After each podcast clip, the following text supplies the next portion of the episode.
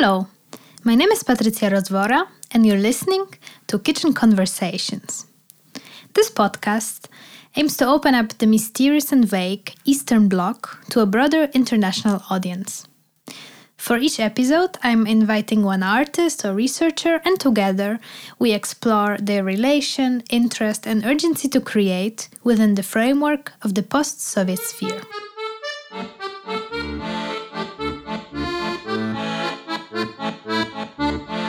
For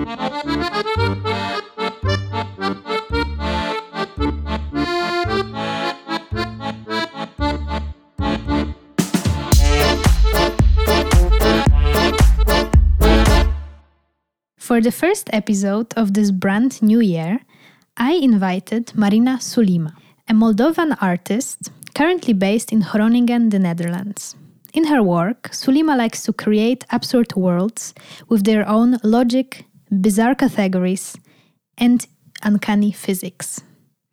In fall 2020, Marina graduated with Minerva Prize for Design from the Minerva Academy in Groningen. Uh, her graduation film, Parcelpedia, that is a short fictional film, responds to Italy syndrome, a socio-medical term used to describe a type of depression experienced by Eastern European women who work as caregivers in Italy.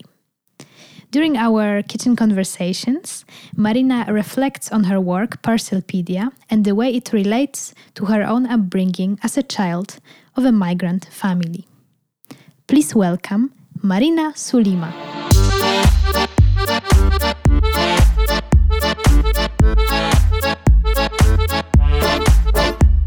Welcome, Marina, to Kitchen Conversation.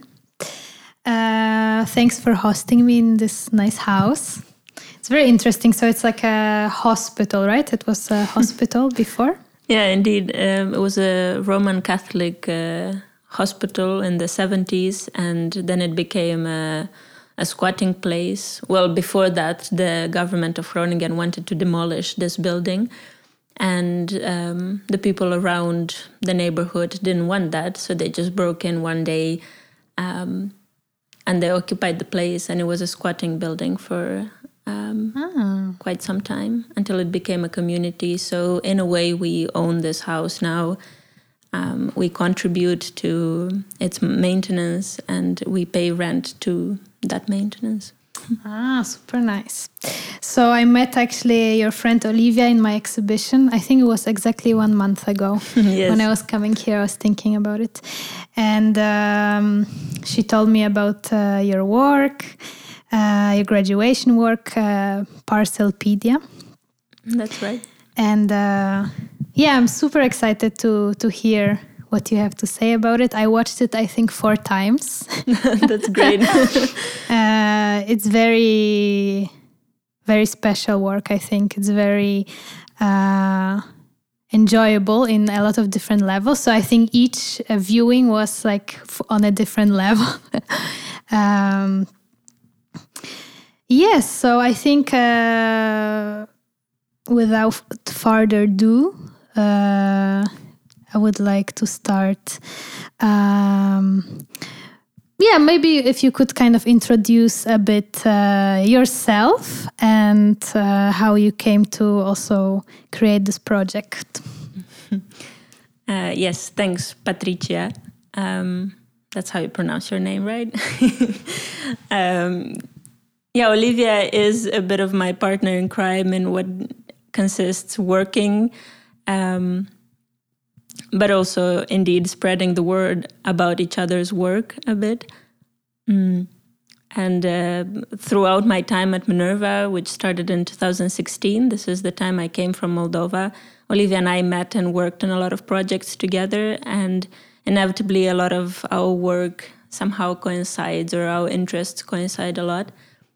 Uh, for our graduation at time, we decided to make an autonomous work, and I think that ended up really nicely. Um, yes, my project, my graduation project is called Parcelpedia. Um, I'm not sure if I came to this project from an Eastern European context, or I didn't come here from an interest in Eastern European studies or area or anything like that. It's just something I knew and I knew closely, I knew emotionally. My parents um, emigrated to Italy when I was 10. And for more than seven or eight years, I received these care packages almost every week.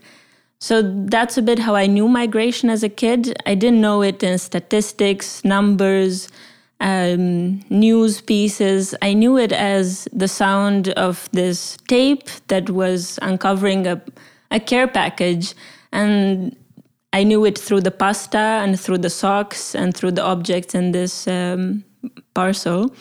So it um, it came to me a bit when I read this article about Italy syndrome right before my graduation project. It was an article on Al Jazeera, which I think is quite a quite a special news broadcast because it covers a bit more than the Eurocentric space and America, the America that we know, because there's a larger place than America that mm-hmm. we know. Um, so I was quite surprised that I could find anything about Moldova and the Eastern Bloc there, and that it was so connected to me, to what I know. And I yeah, I, I cried a bit and it was really emotional for me because even though my my mom um, my mom was a caregiver in Italy and she didn't present any signs of depression throughout the time that she worked there. It hit me that hey that would have that could have been her that she would have been she could have been one of those women who came home with signs of depression, isolation, suicidal attempts, and so on and so on. Um, so since that moment, yeah, it almost became oh, I could do so much with this. It's an it's such an actual theme. I know it in my skin how it works, and uh, I think I can do it well. so this uh, you read about it, and it's actually uh, a thing, right? So it's uh, I wrote it down here socio-medical phenomenon. Uh, so it's not fully medical, it's more like connected to also, yeah, social behavior in a way which has a, yeah, then a result in a, a mental health problems, usually um, resulting in depression.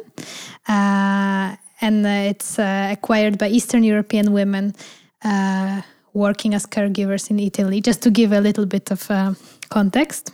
Before uh, we started recording, uh, you you told me that you actually never lived in Italy, but your parents moved there and they still live there but you kind of you have italy only as this place where you also travel just to visit your your family so that's also interesting that mm. it kind of now appeared in your work but you you never had it as a place where you lived, right?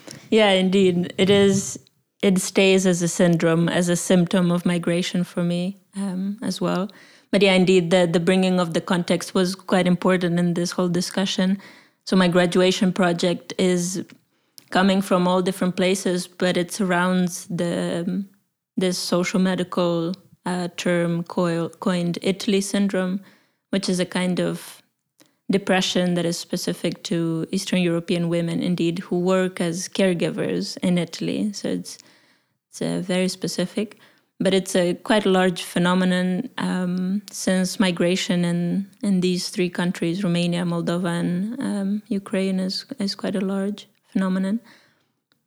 Um, Could you tell a little uh, more about it? Um, uh, contextualize a little bit the history of it like um, when did this migration start uh, and how does it look today yeah of course uh, to my extent or from the statistics that are available um, in moldova and romania at least a third of the country um, has emigrated since the 2000s um, causes are many, and I think that's that's really hard to put it blankly. But it's an economic collapse after the Soviet Union clash. It's social issues. It's corruption. Um, it's the clashing of industries where people worked. Um, it's everything at once a bit, but it is mainly an economic migration, which is just seeking better means of an economic um, or of a job. Um, yeah, it's very hard, at least in the case of Moldova, to specify how many people emigrated and when, because most of this migration is clandestine, um, which is the case for my mom as well. So, thinking about this project, it was it wasn't the um, idea of it, but it became a bit of a of a traumatic or bringing traumas to me as well because I remember the stories from my mom where she traveled illegally to Italy. She traveled in a small van with a lot of people. And at some point, they had to hide in the back of the van where they, they didn't have any air. Uh, which, as a kid, it seemed it seemed such a story to me. Oh, my mom went through that. It's amazing, and and going and searching that now, um, it, it wakens up quite some other emotions.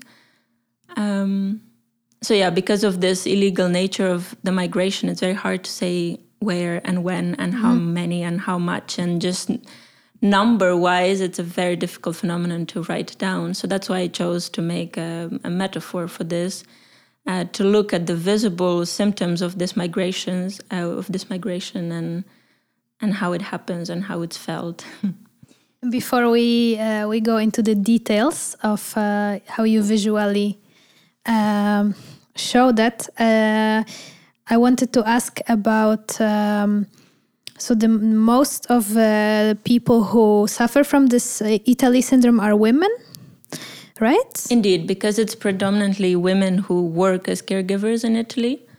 Um, the reasons for that, I don't know, but I can imagine that uh, there's a stereotypical image of a woman who is a caregiver who takes care, and and that that has happened here. And uh, the care uh, is usually uh, in in taking care of uh, the elderly, right? Indeed, most Eastern European women uh, take care of the elderly in Italy, and it happens in their homes. So in Italian, they call it lavoro o alloggio or something like that, which means um, work with employees, with your um, employer, sorry. Uh, so that means that most of these caregivers live in the people's homes. Uh, they're offered um, a bed, a place to live, and food.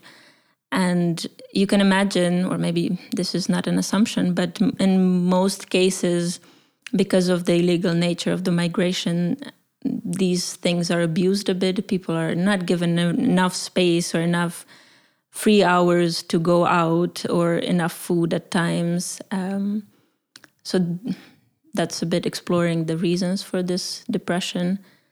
Um, yeah. Mm-hmm. And uh, is this Italy syndrome? Um, showing only after you come back home that was uh, something i was wondering because mm. then you show this package which comes let's say i mm. assume from italy to moldova and then it's kind of being examined and diagnosed yeah, indeed yeah to explore this phenomenon more the italy syndrome was only coined in 2005 by uh, an ukrainian psychologist um, so that that doesn't mean that it hasn't existed before, right? Talking about the reality of, of something. And that's hard to say whether it happens only when people are home or when people are in Italy as well. But because of the lack of research and um, and checkups and legal means to examine these migrants and their work and their well-being, I think it's very hard to say uh, what Italy syndrome it is it is per, per se. And also because this term is indeed as you said is not quite medical it's not quite social. It's not in any medical books textbooks yet yet it persists and there's many cases where people or women come from Italy and their their emotional state is at the ground and many have committed suicide so you uh, and medical textbook doesn't quite represent the reality of this phenomenon. Yeah, like in many cases, I think, right? yeah, indeed. Um, and then you decided to to show this story uh, by the use of a parcel. Why yeah. is that? Yeah, indeed. Um, I'm I'm wondering where that comes from, and I wonder if there's one cause for that. But if I trace it correctly, it comes more from an interest in non-humans and in animation and in in attempts to figure out what ecology and nature versus man is. Um, so that was one starting point, and the other starting point was, as I said, that article about Italy syndrome and when they connected a bit, it almost became clear to me that I wanted to focus on objects to tell a human centered drama. Um, plus, I knew this from my childhood. As I said, this is very sensorial for me, very skin felt like. Um, and it connected to animation as well because animation is that that gives an object life. So um, that's a bit why I chose the parcel.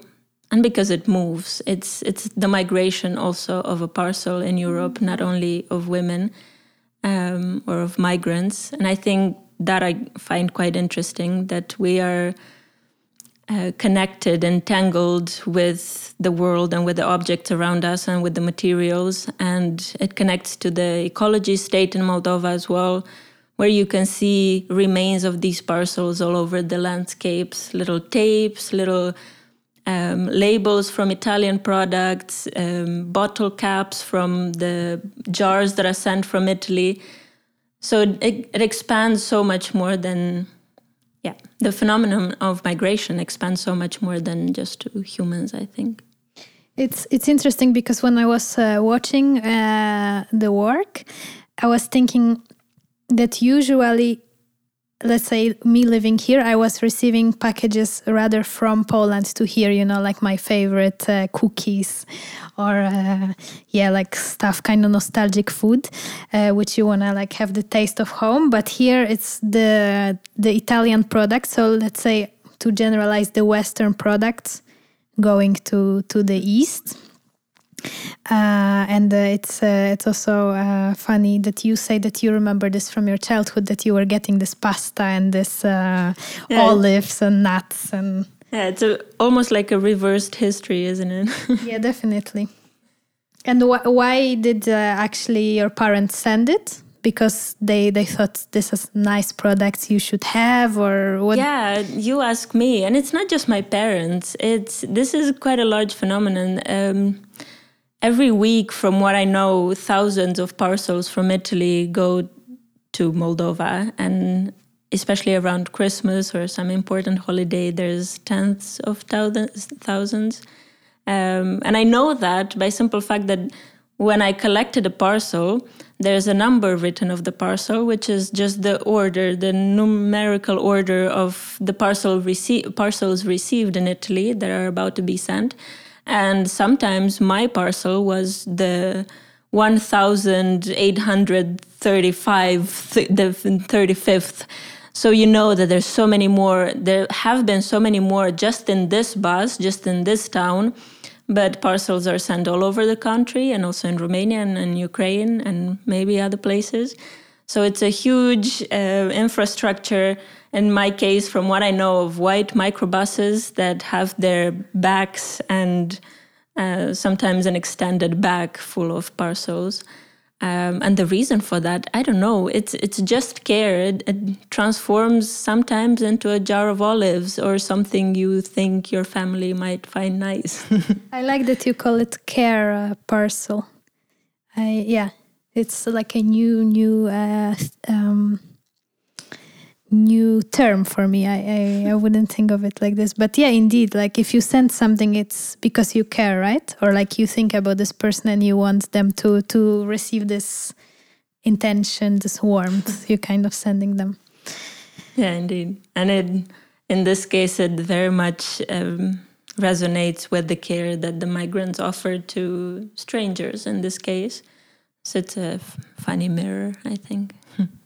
So uh, the first scene is that uh, there's an older man going through fields and waiting then for for the parcel. So then, uh, not knowing what's inside, I kind of had the the idea that uh, this man is kind of waiting for uh, like uh, exactly something coming from maybe daughter or uh, son living abroad you know really like wanting and like yeah i had this um, very warm feeling somehow that this guy is like really the whole week waiting for this package to arrive and then he's going to this bus stop and waiting and then going with this package home. But then it kind of the narr- narrative really shifts and then it turns out that the, this man is actually a doctor who is gonna examine this parcel so if you could uh, talk a little about uh, yeah this doctor dr kara yeah indeed uh, it's dr kara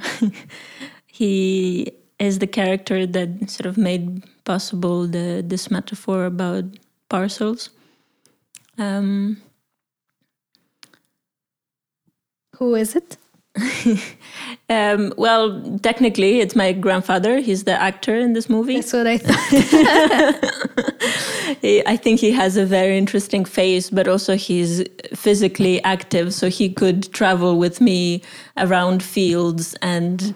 Um, yeah, that was basically the reason for that. But in the movie, indeed, he is someone who examines parcels sent by migrants home, um, and he is trying to find out um, the emotional state a bit of the migrants who sent these parcels in the parcels. So looking for symptoms and and small things that could uh, resonate with the emotional status of these uh, of these migrants.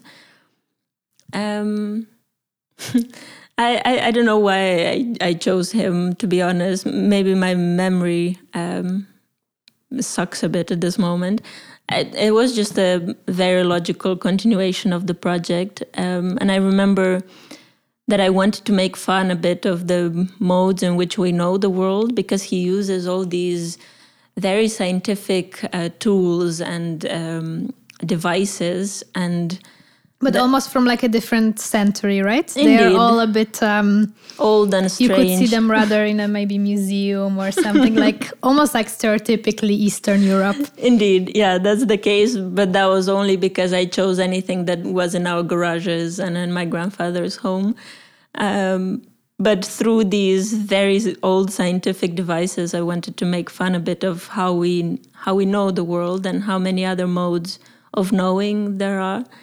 Um, so almost to reflect of okay, that's how we usually think of of a medical um, disease or illness, and this one is so specific and so particular and so new that all these modes of knowledge are not applied anymore, can't be applied anymore. Yeah, because there's like I think four or five uh, different uh, examinations, right? Yeah. And afterwards, there's the diagnosis, and that's it. yeah, indeed. and not clear what happens there. So that was. And is Kara uh, his name? His real name?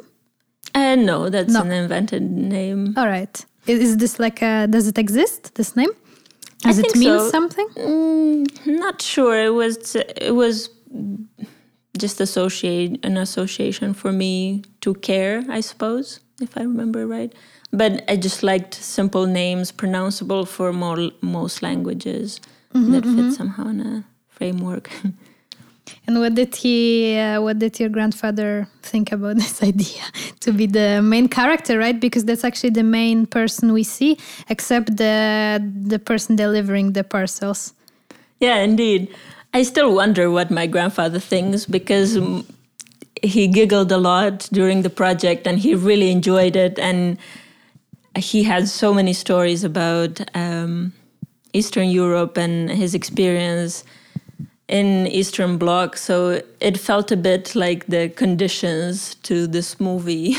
For him to be there felt a bit like relating to the conditions of this phenomenon. So okay, that was before, okay, and now it led to this uh, this state of Moldova. Okay, now everyone traveled, right? Everything makes sense. Thank you, Grandpa.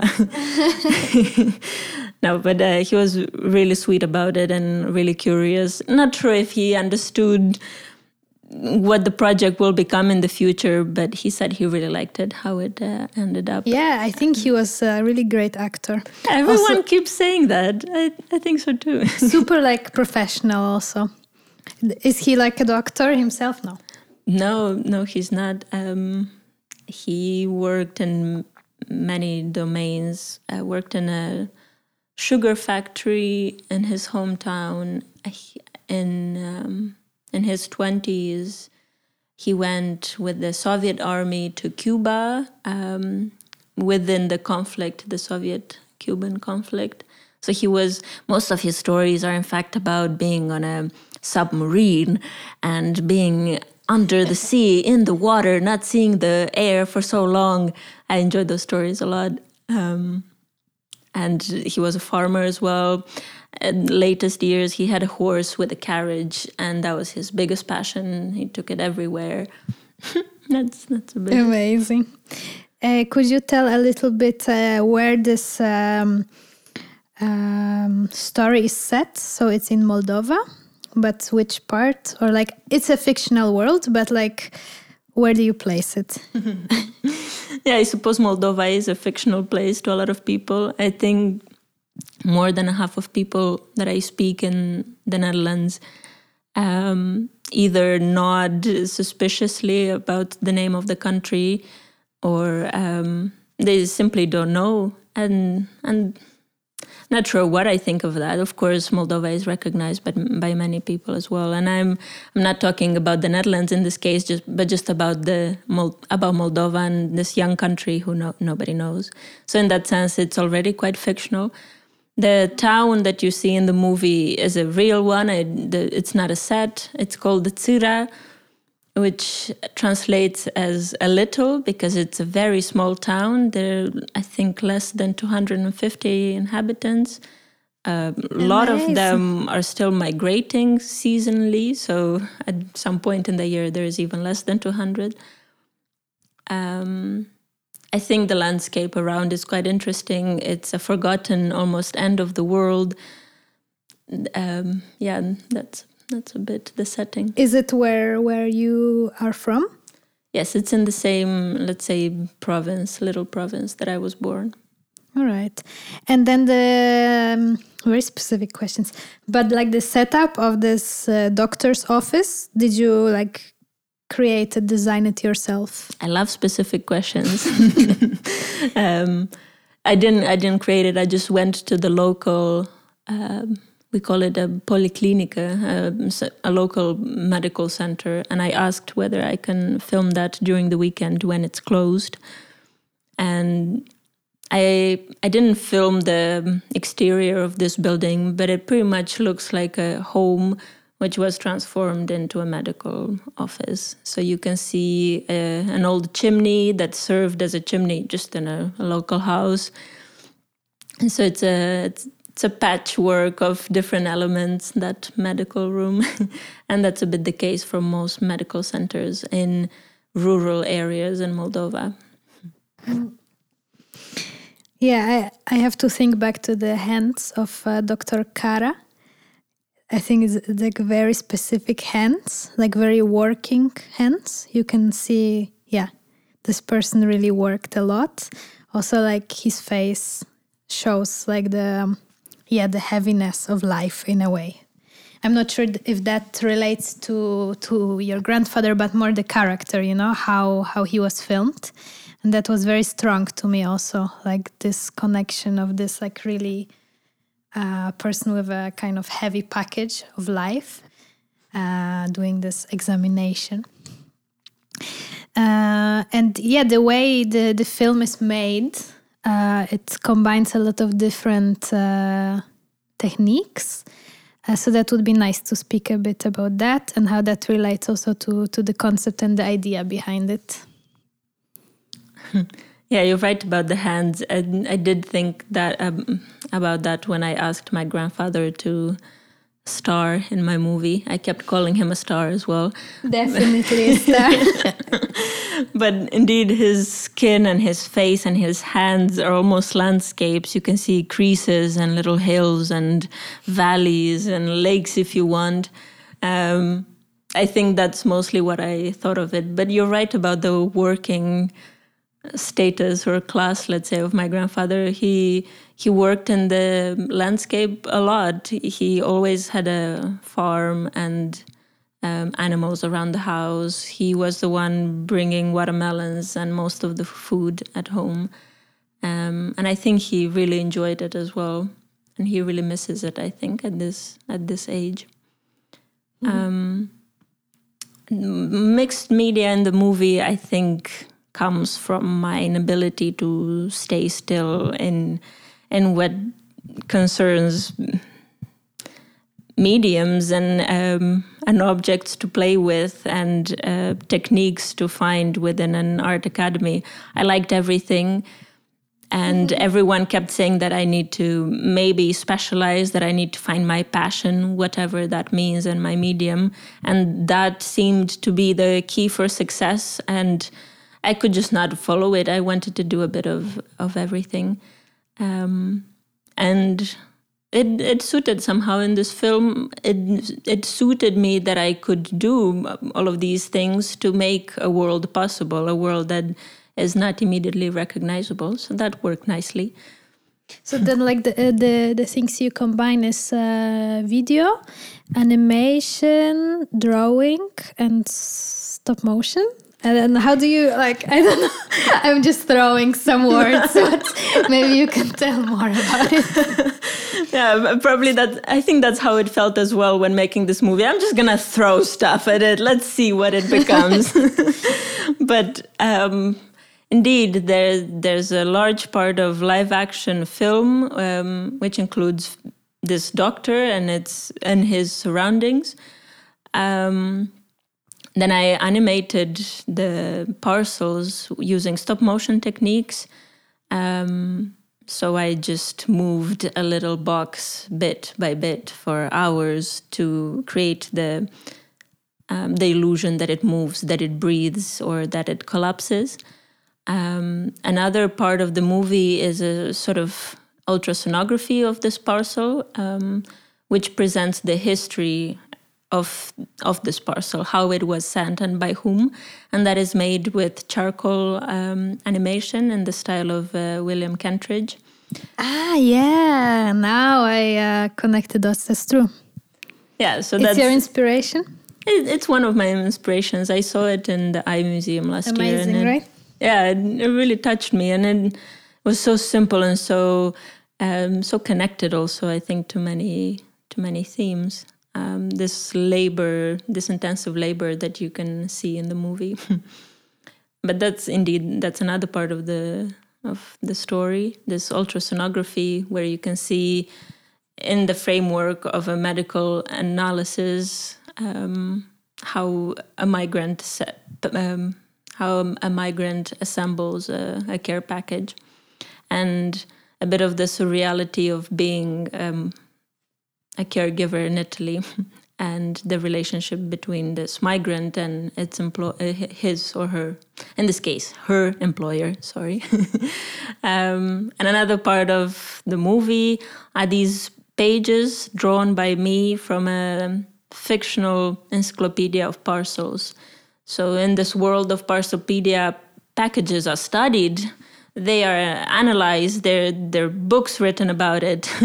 And i really try to make you believe that. So i made these encyclopedic anatomical drawings of parcels. So there's drawing there's animation you call it. What did i miss? What else can i make? Yeah you even use like charcoal and uh, crayons right? Yeah colored pencils. Colored pencils yeah. And then you also made these models, right? So apart from like doing the publication uh, of um, medical uh, of a medical file, you also uh, yeah made this kind of uh, real size uh, models. Yeah, indeed. So um, this being my graduation project, I also wrote a thesis and that came in a form of a medical file written by this Dr. Kara from my movie. So it became stories that he had about parcels, um, his biography a bit, um, medical notes, prescriptions, uh, little cutouts from newspapers that he found. One is with an interview with a parcel where a parcel speaks about its travel Um, so that's my thesis a bit and the background story coming together in fiction, fiction stories and, and fiction in general. And during the exhibition, I had these anatomical models of a parcel made from uh, ceramics. Um, I think I'm not missing anything now. That that was a bit what I believed could make this world of Parcelpedia possible and interesting to people. And uh, so you also are you also a writer? Do you also write, or? I I like to write. Um, I w- I don't know if I would call myself writer at this point, but I would really like to become one. And as I told you before, I think my guilty pleasure of or what I really feel like I want to do um, is write and illustrate children books and make animations based on that. um, so that might be one of my future projects for sure. I asked it because I'm curious if you first kind of wrote down the story like a script almost and then you created the the movie or like how how did it all because it seems like there's a lot of elements which really consumed your time like the drawings and the models and yeah the movie itself and the whole script and also the story behind it so yeah i'm curious about like what what was what came first what came first um i think it all came together at the same time a bit. I wrote my thesis while making all this stuff, and uh, the script came hand in hand with sketches and um, storyboards of many versions of this movie.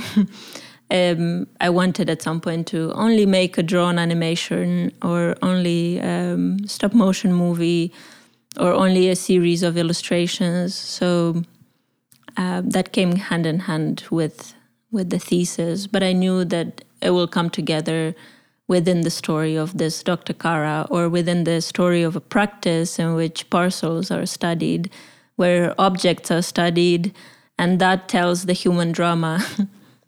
uh, and then there was also like quite a big element was the sound, I think. So like the yeah the sound we hear at the beginning, like kind of musical uh, sounds, and then there is like a yeah the, the sound of the parcel from the inside, like very intense uh, noises, and then there's also the sound of the machines, or like almost the heartbeat of the parcel. So uh, yeah, like if you can tell a bit about that and also if someone helped you with sound because mm. it seems like the sound production was like a totally separate thing um, yeah there, there were it wasn't a huge team but i collaborated with um, um, two people in Moldova, um, Andrei Moraru and Konstantin Coade. They helped me with filming and recording the sound in the field. Um, and during the process, I left quite some autonomy to um, to these people to work around what I directed. Uh, so that was quite nice. So there was some help indeed with sound. There was a huge uh, they call it a dead cat, which looked so professional, overly professional. And back here in the Netherlands, I recorded the um, um, most of the footage of the parcel and the inside of it, and therefore the sounds for it. Uh, that I did myself, but the music was um, produced, made by um, a musician called Sanam Tehmasebi, um, she's an Iranian um, musician spreading from jazz to electronic and their experimental work. Um, and I, yeah, I think she she nailed it and really liked what she made. and what was the the mood you tried to achieve with the music? Because to me, it really uh, it it put me in a very special mood because the music starts at the beginning. You know, when the when Doctor Kara is walking and we still don't know where he goes to and there's this yeah very intense music so yeah what was what was the idea a bit uh, so in this case i also left sanam um, I, I, left a lot of freedom and autonomy to create what she feels about the project and it was quite interesting and important for me to do so um, i think if i had the musical skills i would have made probably a slightly lighter or joyous music around it. and I still tried to push it a little bit to become lighter. But that's what the musician felt with this movie and what what she thought suits best. And I left it there. I, I stayed with it for a while. and I uh, I think the movie could have had so many other versions if the music was different, but mm. it should have ended up one way instead of another. And uh, the the whole uh, movie uh, or like the video work uh, is divided into four or five chapters. I think it's five. Five chapters. I should know this thing. I made it. But anyway, there's uh, we have these chapters of like different stages of diagnosis, uh, and yeah, it seemed to me very specific how you kind of uh, stage the levels of like the yeah the examination from like the first step to the last uh, yeah, I wondered like how you created that. Is this like somehow connected to to the way mental health is like diagnosed or assessed, or is this like completely fictional? Or I think it dwells on both those things. Um, I do experience that mental issues back at home are not explored enough, and there's a large um, dimension or a large dose of shame when it pertains to um, mental issues. Um, and that that stays with the patient, I think, but also with the medical staff um, who examines first the phys- physiological um, parts of a human body and then tries to assess the rest. So that's on some level, I think, a comment on that indeed. Yeah, it's interesting how, like, actually, in my previous conversation, uh, we were also uh, touching upon this taboo uh, in relation to mental health. How, um, yeah, somehow it is tied to uh, the regions. That's, yeah, it's still not a thing you speak about even mm-hmm. now. That, like, if you if you're struggling, uh, you don't speak about it, and uh, you also don't seek help uh, like here it's so normalized you know if you have some issues you would like to discuss you just go and uh, seek therapy and it's fine because everyone does it right? It's like uh, just to stay healthy and also get to know yourself. But uh, yeah back home so to speak it's really yeah from my experience it's like you go to the doctor when you're sick and you, you're not like you don't want to say it out loud that you have some issues so you better don't say it. You know you keep it in this kind of closet and i think your work also touches quite a lot about uh, on that. Yeah it, it's it's not a thing so to say at home to speak about your mental issues. I although there are of course also when while you're growing up there are psychologists at school that you could go to and from my experience almost nobody does that. And of course as an adult it's less of a thing and in this case indeed mental issues confront migration already an experience that uh, needs so much um, so much talking and um, exploration and and um, emotions that are spoken about. I think um, I, I chose for fiction or a speculative world in which this is possible to distance yourself indeed from the conditions that made this possible and from the phenom- phenomenon itself uh, to make new associations maybe um, and new identifications and humanize this parcel and humanize the migrants and humanize the migrants everywhere a bit, not only specific to Eastern Europe. Mm. Uh, yeah, I was also kind of thinking of a different interpretation of the parcel. Um, because like uh, yeah obviously like the first time you watch it you have a different idea and then the more you watch it you kind of read it in different ways but then i i thought like the parcel could be also um, this kind of new identity of someone who moves away and then comes back and then you cannot be like the pure um,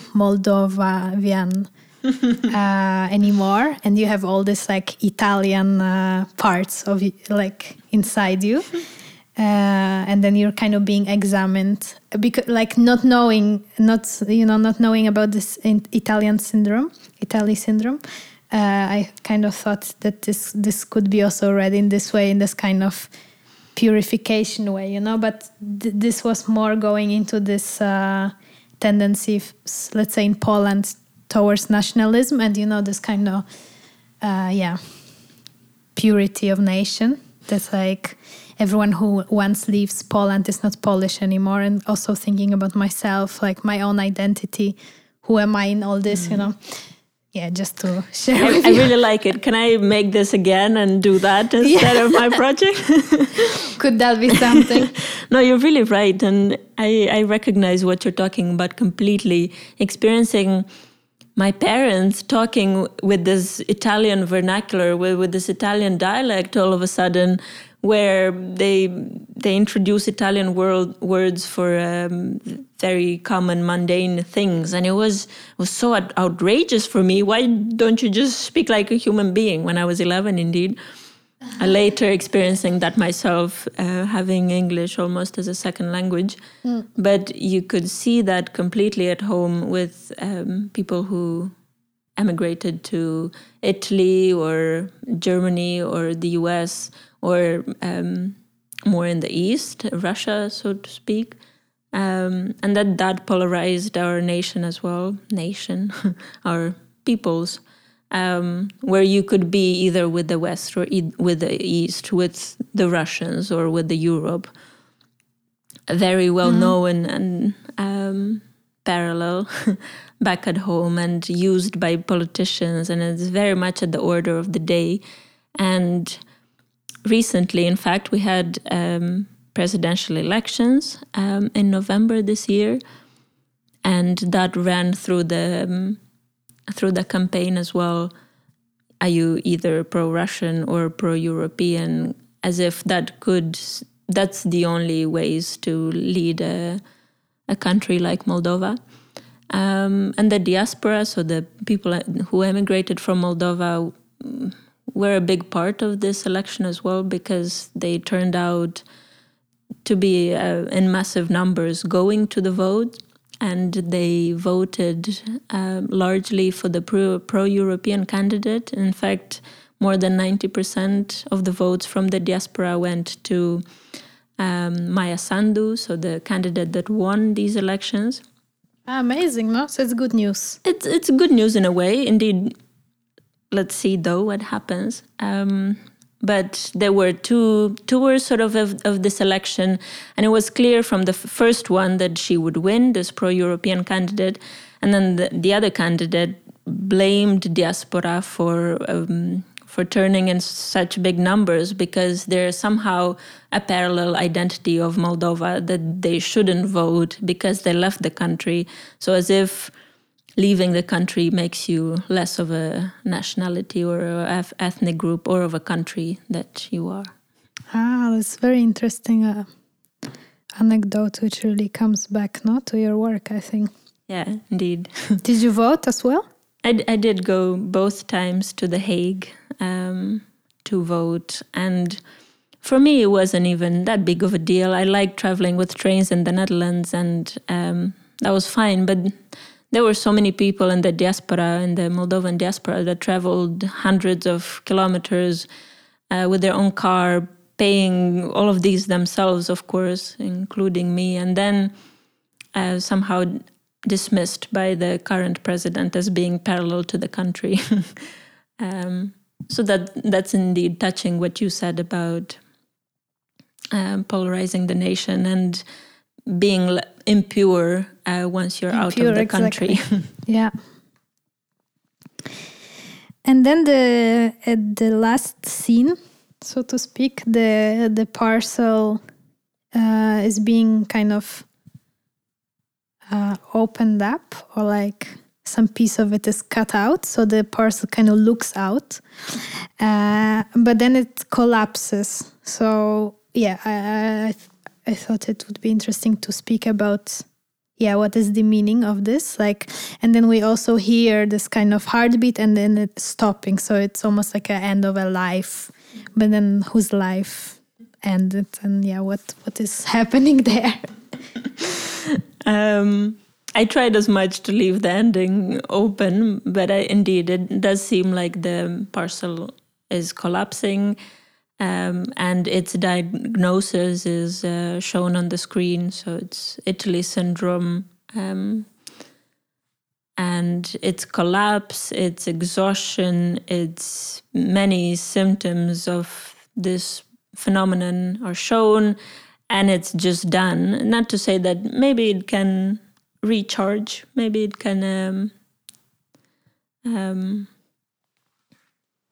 come back to life. Maybe you you don't really know in the movie, but I I just wanted to show or to send this emotion of exhaustion of working seven days a week, um, 24 hours a day in someone's home and not having a break, and you're only break in most of the cases and in my mom's for quite some time was to make these packages and to send it to the bus so those two hours that she went to the store to pick up some things and to fill this this box was the only way to sort of breathe out and then the rest is again work in a stranger's home in a language that you don't quite know um, in the case of my mom but in many other cases these um, um, people suffer from dementia. So a lot of the conversation goes out of the ordinary. It's a bit surreal and and just painful, I believe. um, so that's a bit the last scene. Just breathing out, maybe uh, giving up, um, suffering from not uh, not quite recognized mental issue called Italy syndrome. And then you said uh, at the beginning that uh, you didn't intend the work to be specifically about Eastern Europe or Moldova, but then, um, uh, yeah, seeing it in the context of this podcast, it is, but it could be so many other things. Uh, how, how do you see the audience of this piece? Like, who who do you want this work to reach?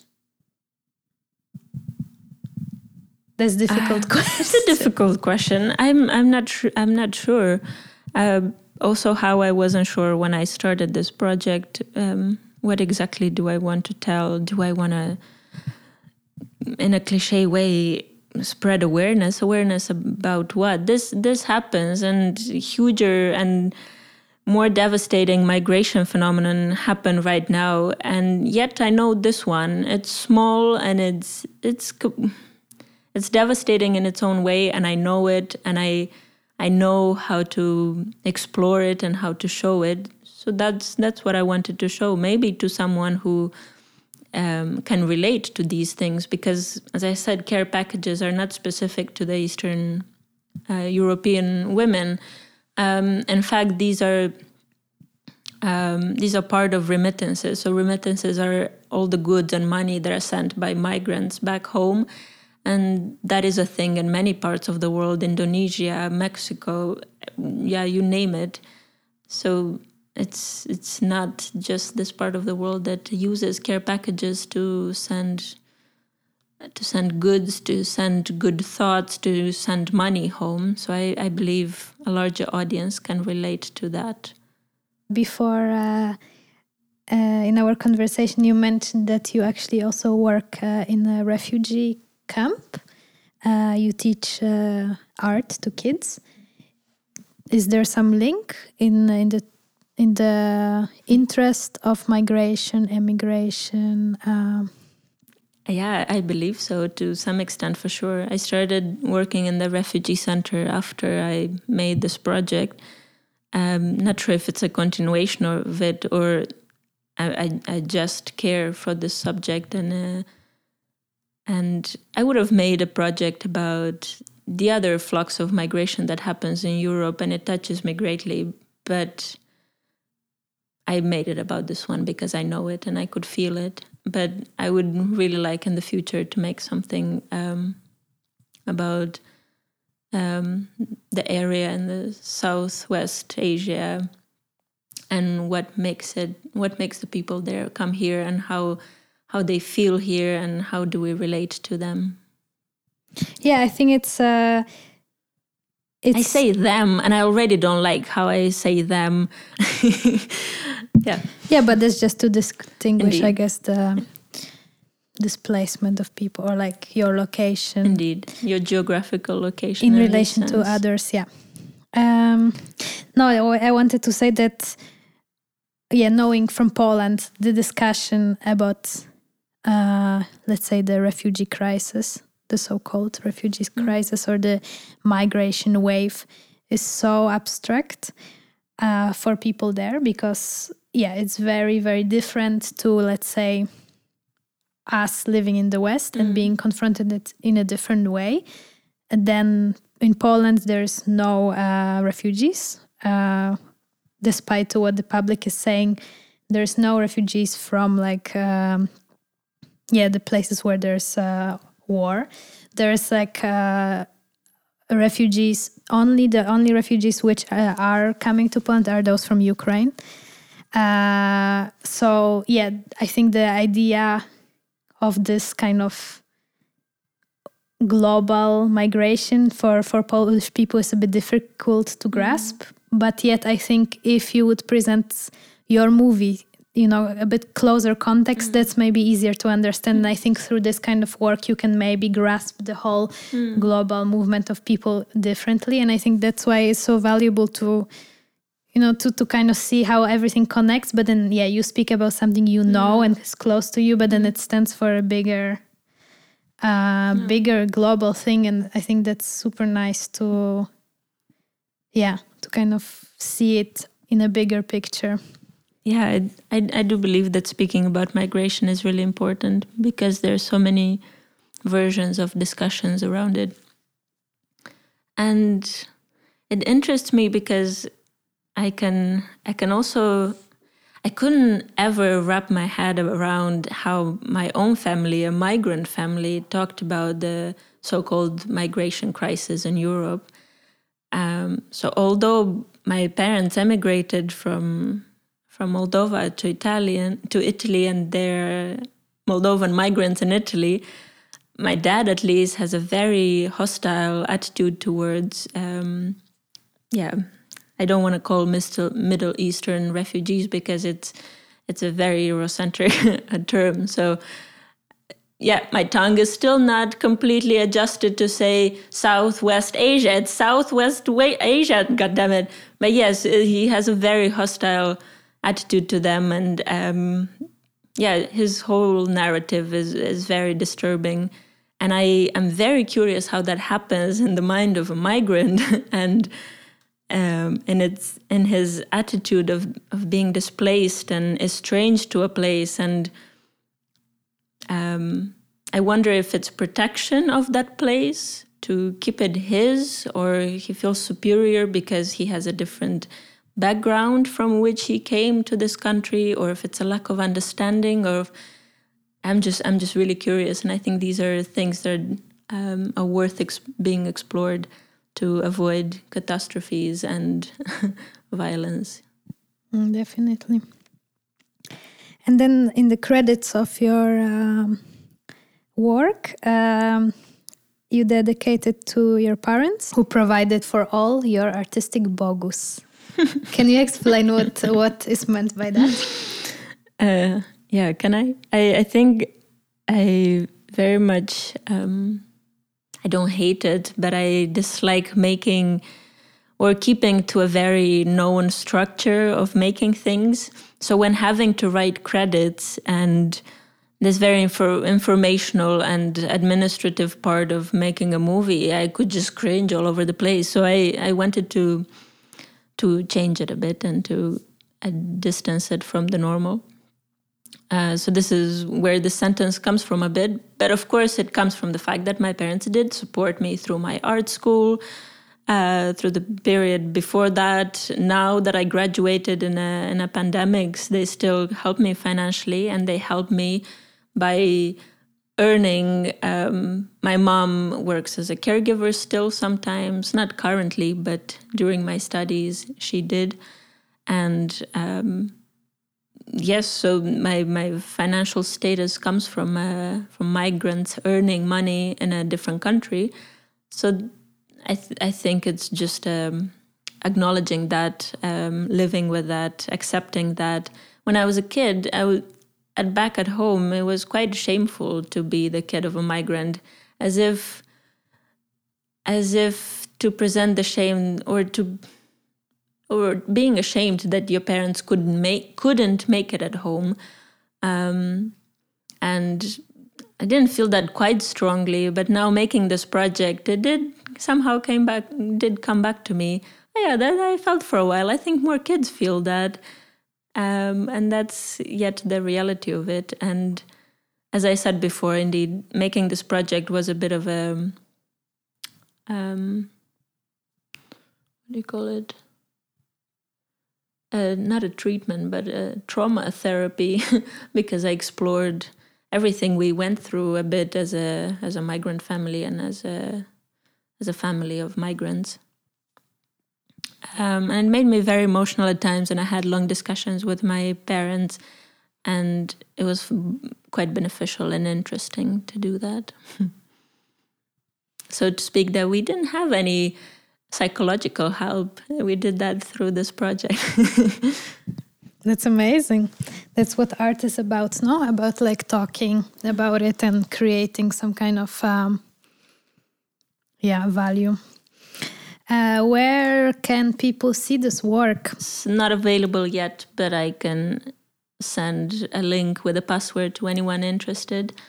Um, currently, I'm trying to send it to a couple of festivals. Um, due to the pandemics, not many are running, so um, people could see it in two festivals this year um, in an exhibition in the UMCG center. So it's the medical center in Groningen. Um, that's that's it for now. But I will pub- I will make it public soon for everyone. Nice, very cool. And um, yeah, last question is always the same one for all uh, the people I meet. Uh, what is your favorite uh, food from home? Not sure if that's food per se, but I very much miss the taste of just vegetables and fruits at home. Moldova is quite in the south region of Europe, so there's plenty of sun, um, and maybe the the composition of soil. I don't know what makes it so specific, but the cabbage and the fruits, the apples, the the pears, the grapes just taste differently. They they explode with taste, and I really miss that. It's nice. Well, yeah, here the food is a bit uh, plasticky. yeah, yeah. We may wonder why is that. I don't know. Well, the sun, I think. yeah, indeed. It's simple. Everything grows. Uh, under a glass here and mm-hmm. artificial light. Well, uh, yeah, I hope to. What's your favorite food? From home. Yeah, I always say pierogi. Do you also that. have something like this? We have a version of that. Just any any doughy stuff filled with something with, inside, right? With things. I I loved. I I miss stuffed stuff as well. Yeah, that's nice. Yeah, I think I'm gonna do some uh, for uh, for Christmas now. We usually eat it uh, for Christmas, and probably I'm not gonna go home, uh, but I will make some. With cheese, then, or uh, yeah. So the the favorite ones I eat is like with uh, white cheese and potatoes and onion so it's like uh, sa savory. And uh, it's vegetarian not vegan. So but it's yeah. It's vegetarian so for me it's good and uh, yeah.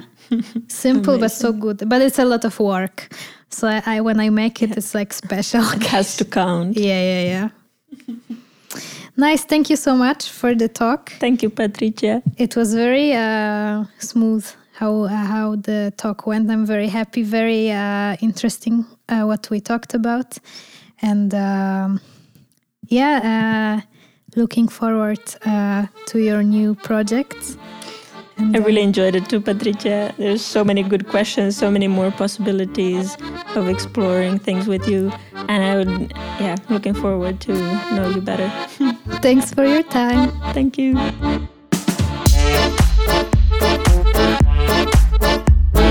You were listening to Kitchen Conversations. Please see the show notes for all the references made during our conversation. Hope you had a good time listening. Until next time.